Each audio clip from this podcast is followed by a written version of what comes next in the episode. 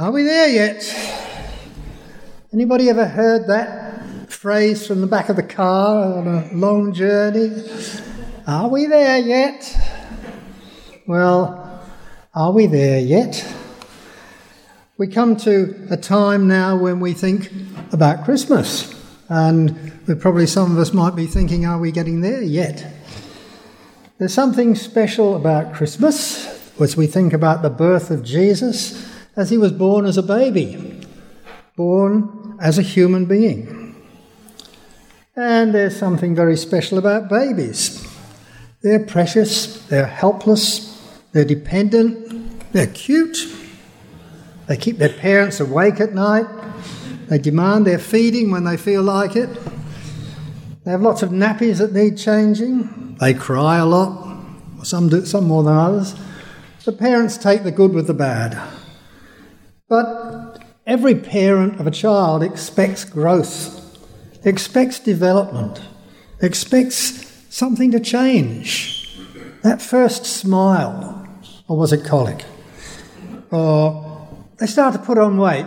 We know that a newborn baby loses weight at first and then starts to put it on again. Well, keep a careful eye on the baby's weight.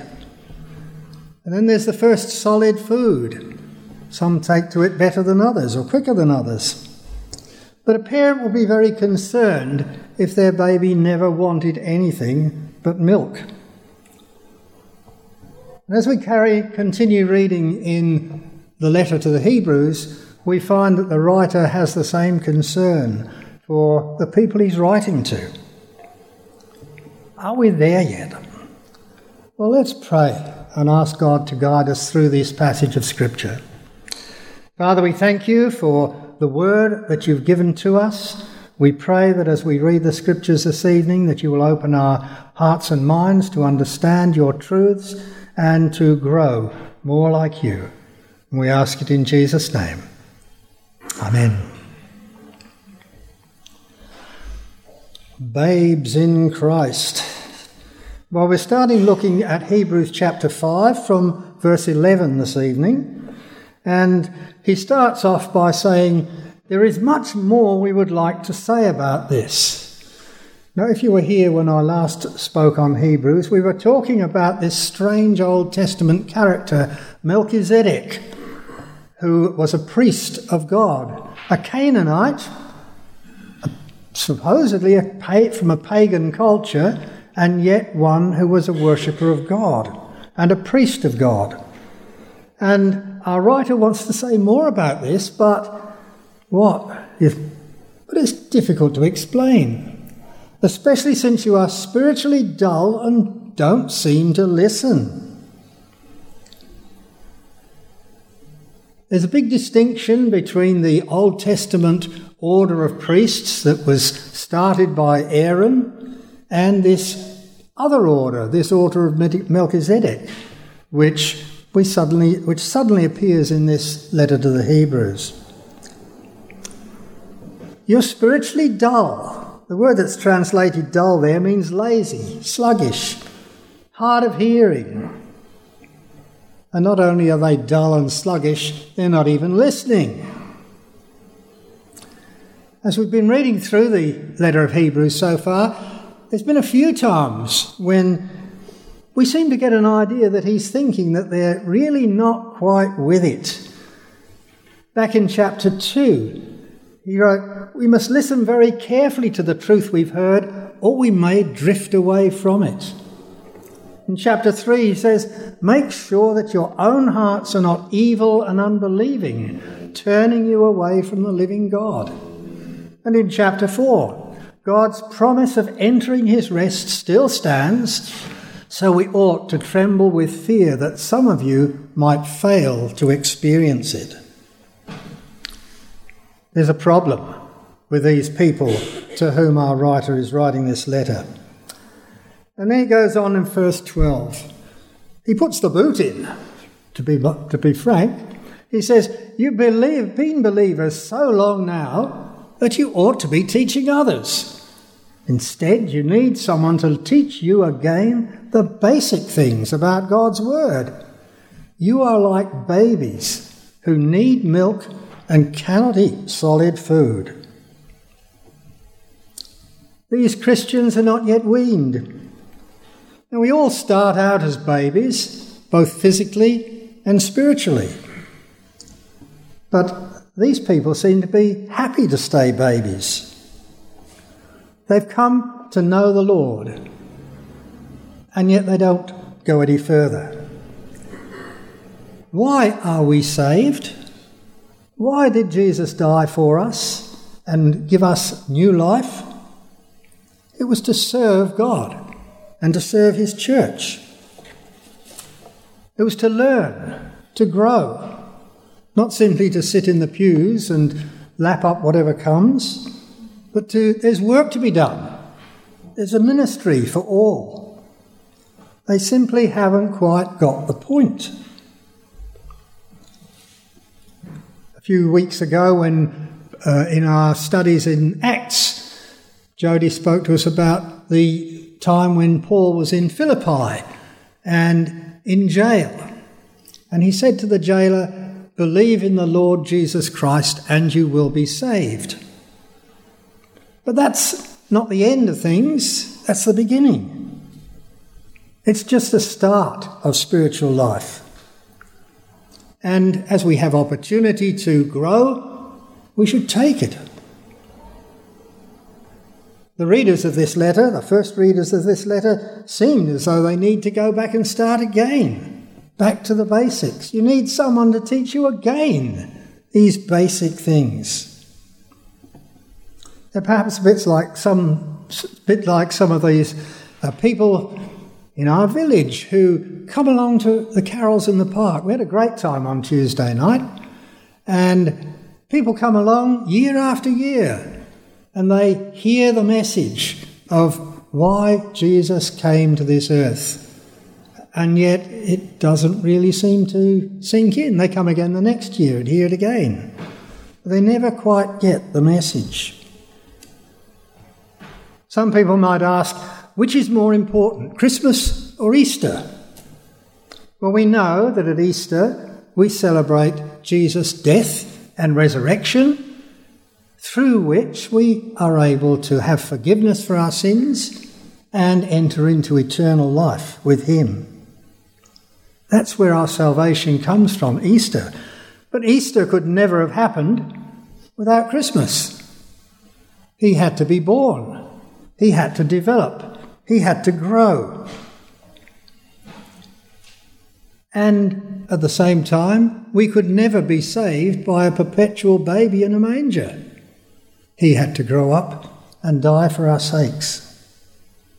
And no more can a believer serve the Lord in perpetual infancy. Long standing believers, like these people to whom this letter is written, should be taking solid food, like adults. They should be teaching others. But it seems they still can't digest anything stronger than milk. They've got a long way to go. A healthy baby wants solid food wants to touch things, grasp, see things, respond to movement, have new experiences, sit, stand, walk, talk, grow, learn. A healthy baby needs to grow up. But for someone who lives on milk, is someone is still an infant and doesn't know how to do what is right, says our writer. Are they just unwilling to take responsibility? They've trusted Jesus for their salvation, and now they want to sit back and take it easy. They're probably too busy to read their Bible and pray, but they just go along to church. That'll do. He goes on solid food is for those who are mature, who through training have the skill to recognize the difference between right and wrong. These people need to mature. They need to develop skills for an effective Christian life and ministry. And experience and skill is developed through practice. Spiritual maturity is not just some automatic result of time. You know, you've been a Christian for a year or two, you must be getting mature. It results from focused listening to God's Word, living out that Word in our lives, in fellowship with our Christian community. Babes in Christ. It's a beginning, but it's not the end. Our writer says, Trust God and get going. You read, moving on to chapter 6, he says, So let us stop going over the basic teachings about Christ again and again. Let us go on instead and become mature in our understanding. Surely we don't need to start again with the fundamental importance of repenting from evil deeds and placing our faith in God. You don't need further instruction about baptisms, the laying on of hands, the resurrection of the dead, and eternal judgment. And so, God willing, we will move forward to further understanding. You know the basics, you've been there. You don't need to go over it all again. But you do need to change. When Paul was writing his first letter to the church in Corinth, he lays a similar charge against Corinthians who are immature in their faith. He says they need to continue to get milk because that's all they can cope with. But our writer here to the Hebrews takes a different approach.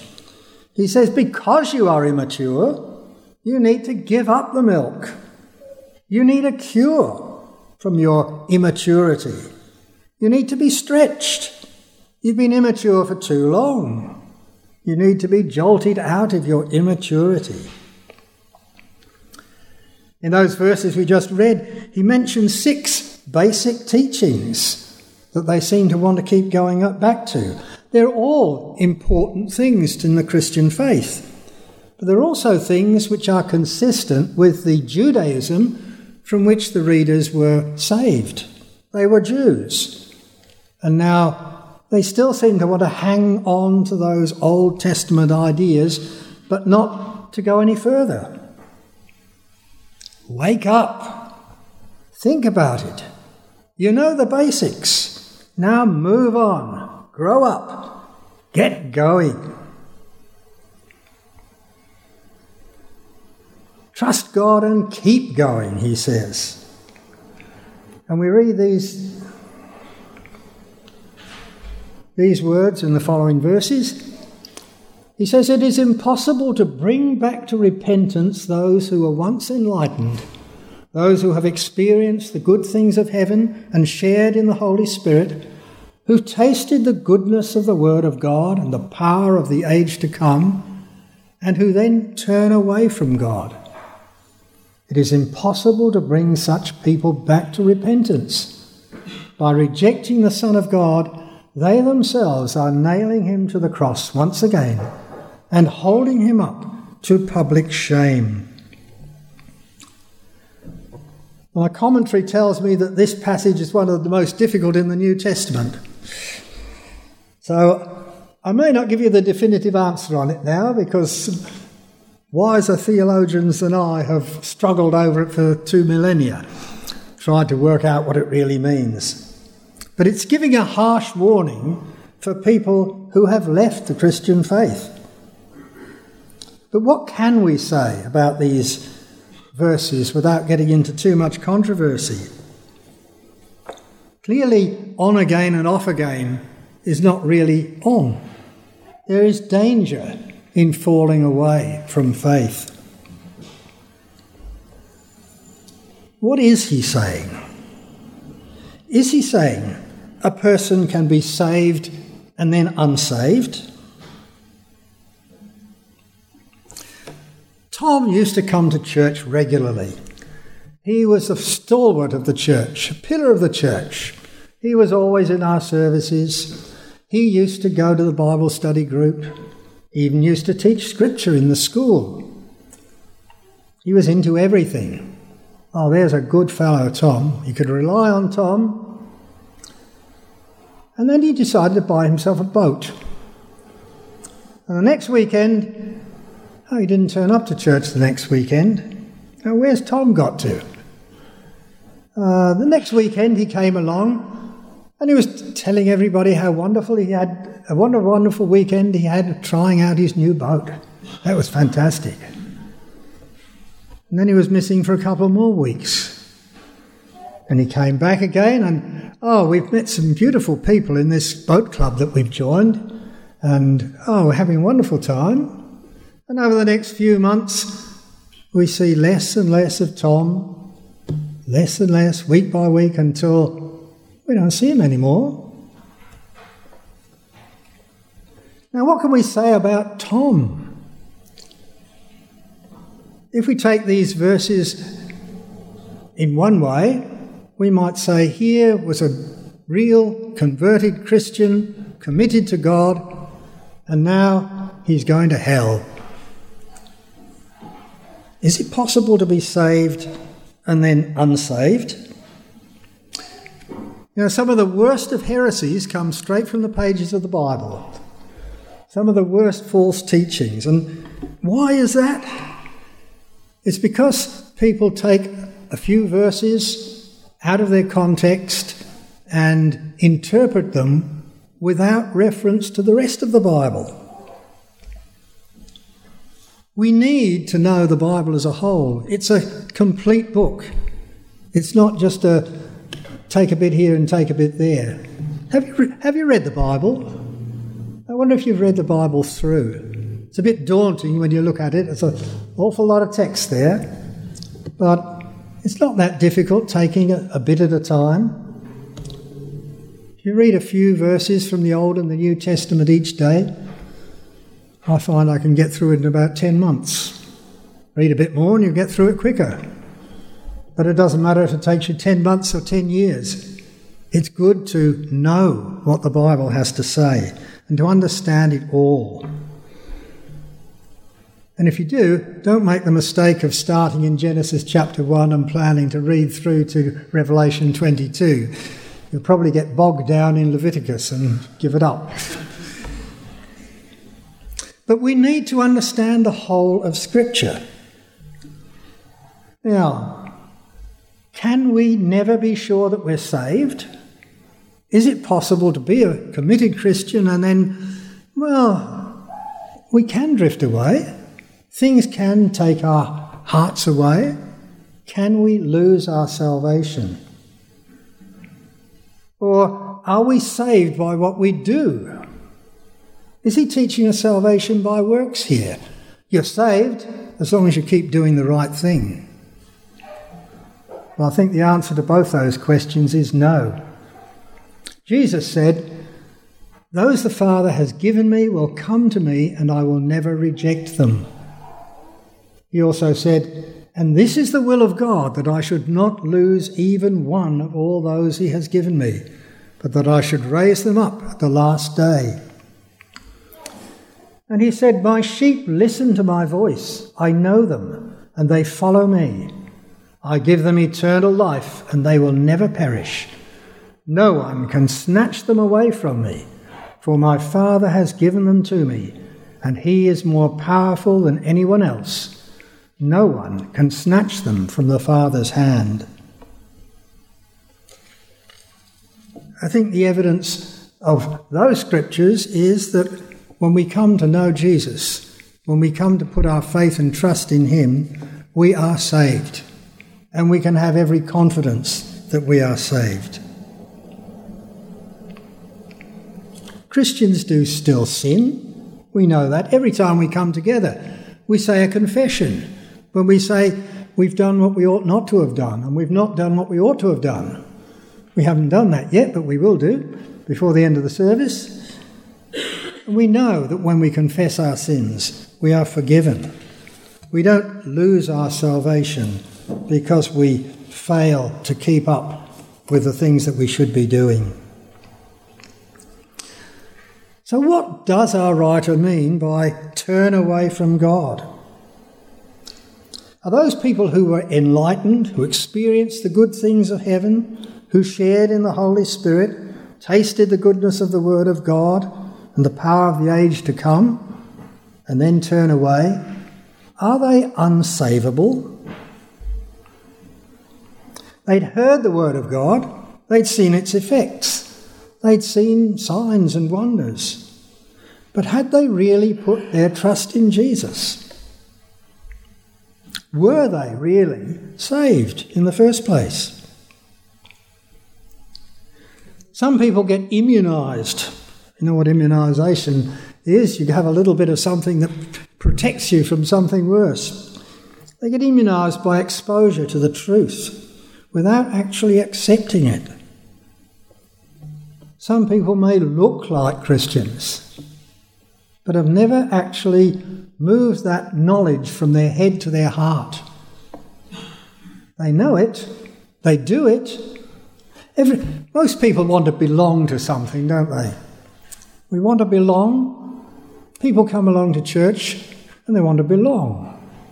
People go to any other organisation and they want to belong. How do you get to belong? Well, you do the things that the other people do. You say the things that the other people say. You get involved in the same sort of things. But in the Christian church, there's one thing that nobody can see, and that is the heart. God alone knows the person's heart. God alone knows whether you have placed your faith in Jesus or whether you just look like it. It can be easy to be immunized by exposure to the truth. People can be attached in a formal way to the true truth, but never actually experience a relationship with Jesus. These people, if they've never actually trusted in Jesus, are still savable. They can still turn around and put their trust in Him. Or they can simply fall away and be lost. I think the point that is make, made in these verses is how hard it is for somebody who has experienced all these things, has seen it all, and rejected it, to turn round and come back to true faith. Some appear to be true believers, but only God knows the heart. A writer goes on when the ground soaks up the falling rain and bears a good crop for the farmer, it has God's blessing. But if a field bears thorns and thistles, it is useless. The farmer will soon condemn that field and burn it. God's blessing falls on the righteous and the unrighteous, the good and the bad, the believers and the unbelievers. But unless that blessing produces a fruit, it is worthless. It's on dangerous ground to be fruitless. He goes on, trust God, He loves you. Verse 9 Dear friends, even though we are talking this way, we don't really believe that it applies to you. We are confident that you are meant for better things, things that come with salvation. He's softening his approach here a little, isn't he? This, this isn't really what you're like. You've started well, now keep it up. It's not too late to change. It's not too late to get on the solid food. There are better things ahead. Grown ups can enjoy things that babies can't. And God loves you. God is not unjust. He will not forget how hard you have worked for Him and how you have shown your love to Him by caring for other believers, as you still do. Our great desire is that you will keep on loving others as long as life lasts in order to make certain that what you hope for will come true.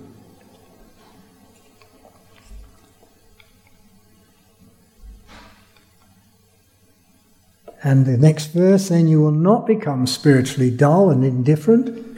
Instead, you will follow the example of those who are going to inherit God's promises because of their faith and endurance.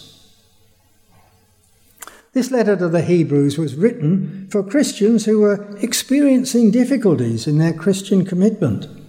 They needed endurance. They needed the ability to bear up patiently under difficult circumstances. Commitment to Christ in a hostile world brings suffering. But like runners in a race, they need to stay focused. These baby believers, they were showing signs of progress. They needed to keep working at it. And one of the hallmarks of the Christian faith is love the love of God for us and our love for Him and for other believers. Paul, writing to the Corinthians again, wrote in chapter 13 Three things will last forever faith, hope, and love. And the greatest of these is love. And in those verses we just read from Hebrews, he writes, mentions all these three faith, hope, and love. True Christian love is an antidote for spiritual dullness and indifference.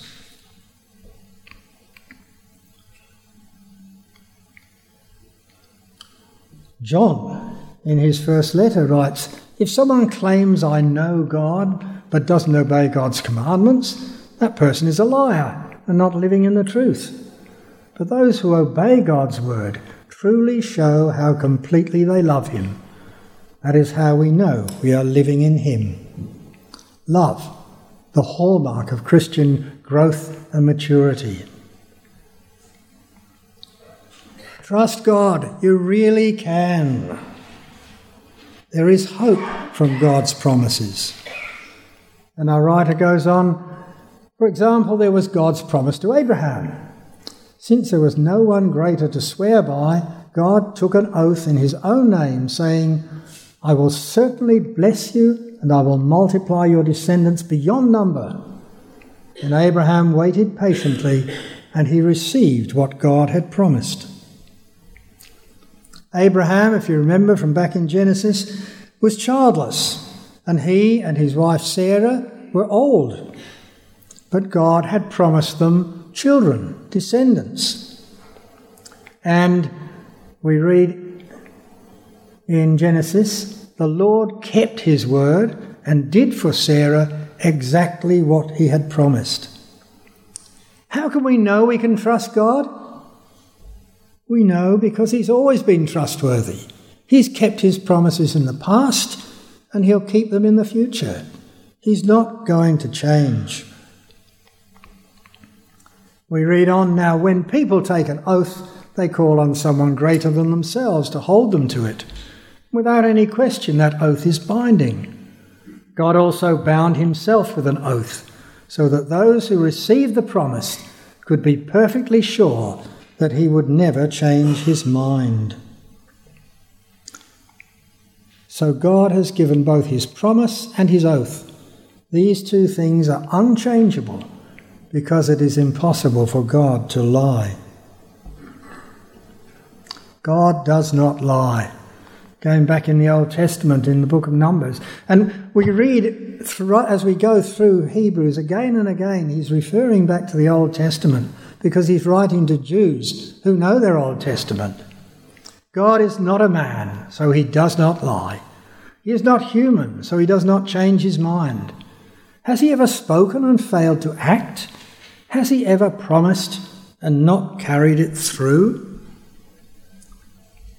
People might take an oath as a guarantee of their truthfulness. God is always truthful.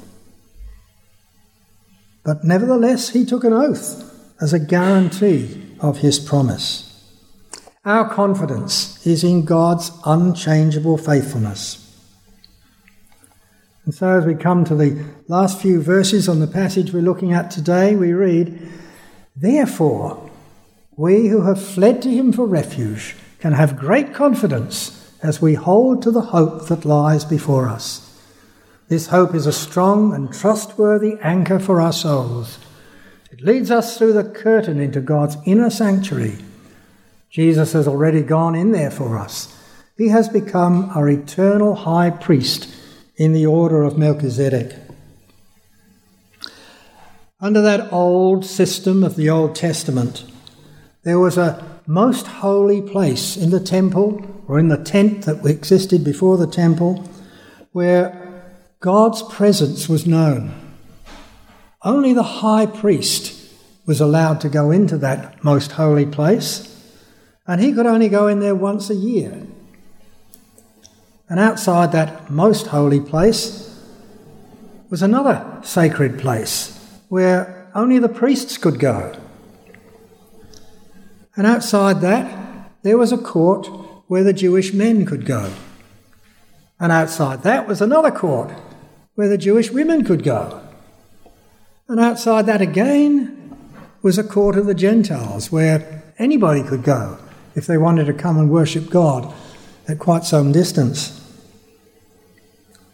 But now, our great high priest takes us into the presence of God. Do you remember the time when at Jesus' crucifixion we read that as Jesus died, the curtain of the temple was torn in two from top to bottom? That curtain which separated that most holy place where God's presence was felt was open to everybody.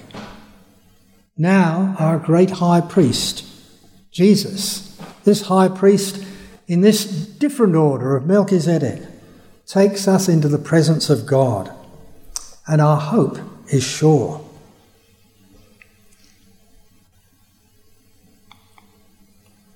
Are we there yet? Are we spiritual babes in Christ? Are we growing in Him? Are we learning more? Are we getting to grips with understanding His Word? Or are we still babes? Where do you stand? Let's pray. Father, we thank you for these words from the, from the Scriptures. We thank you for the challenge that it presents to us that we need to grow more and more into our knowledge and understanding of you and into our life of service for you. Help us, Lord, to grow daily in maturity and in likeness to Christ. And in his name we pray. Amen.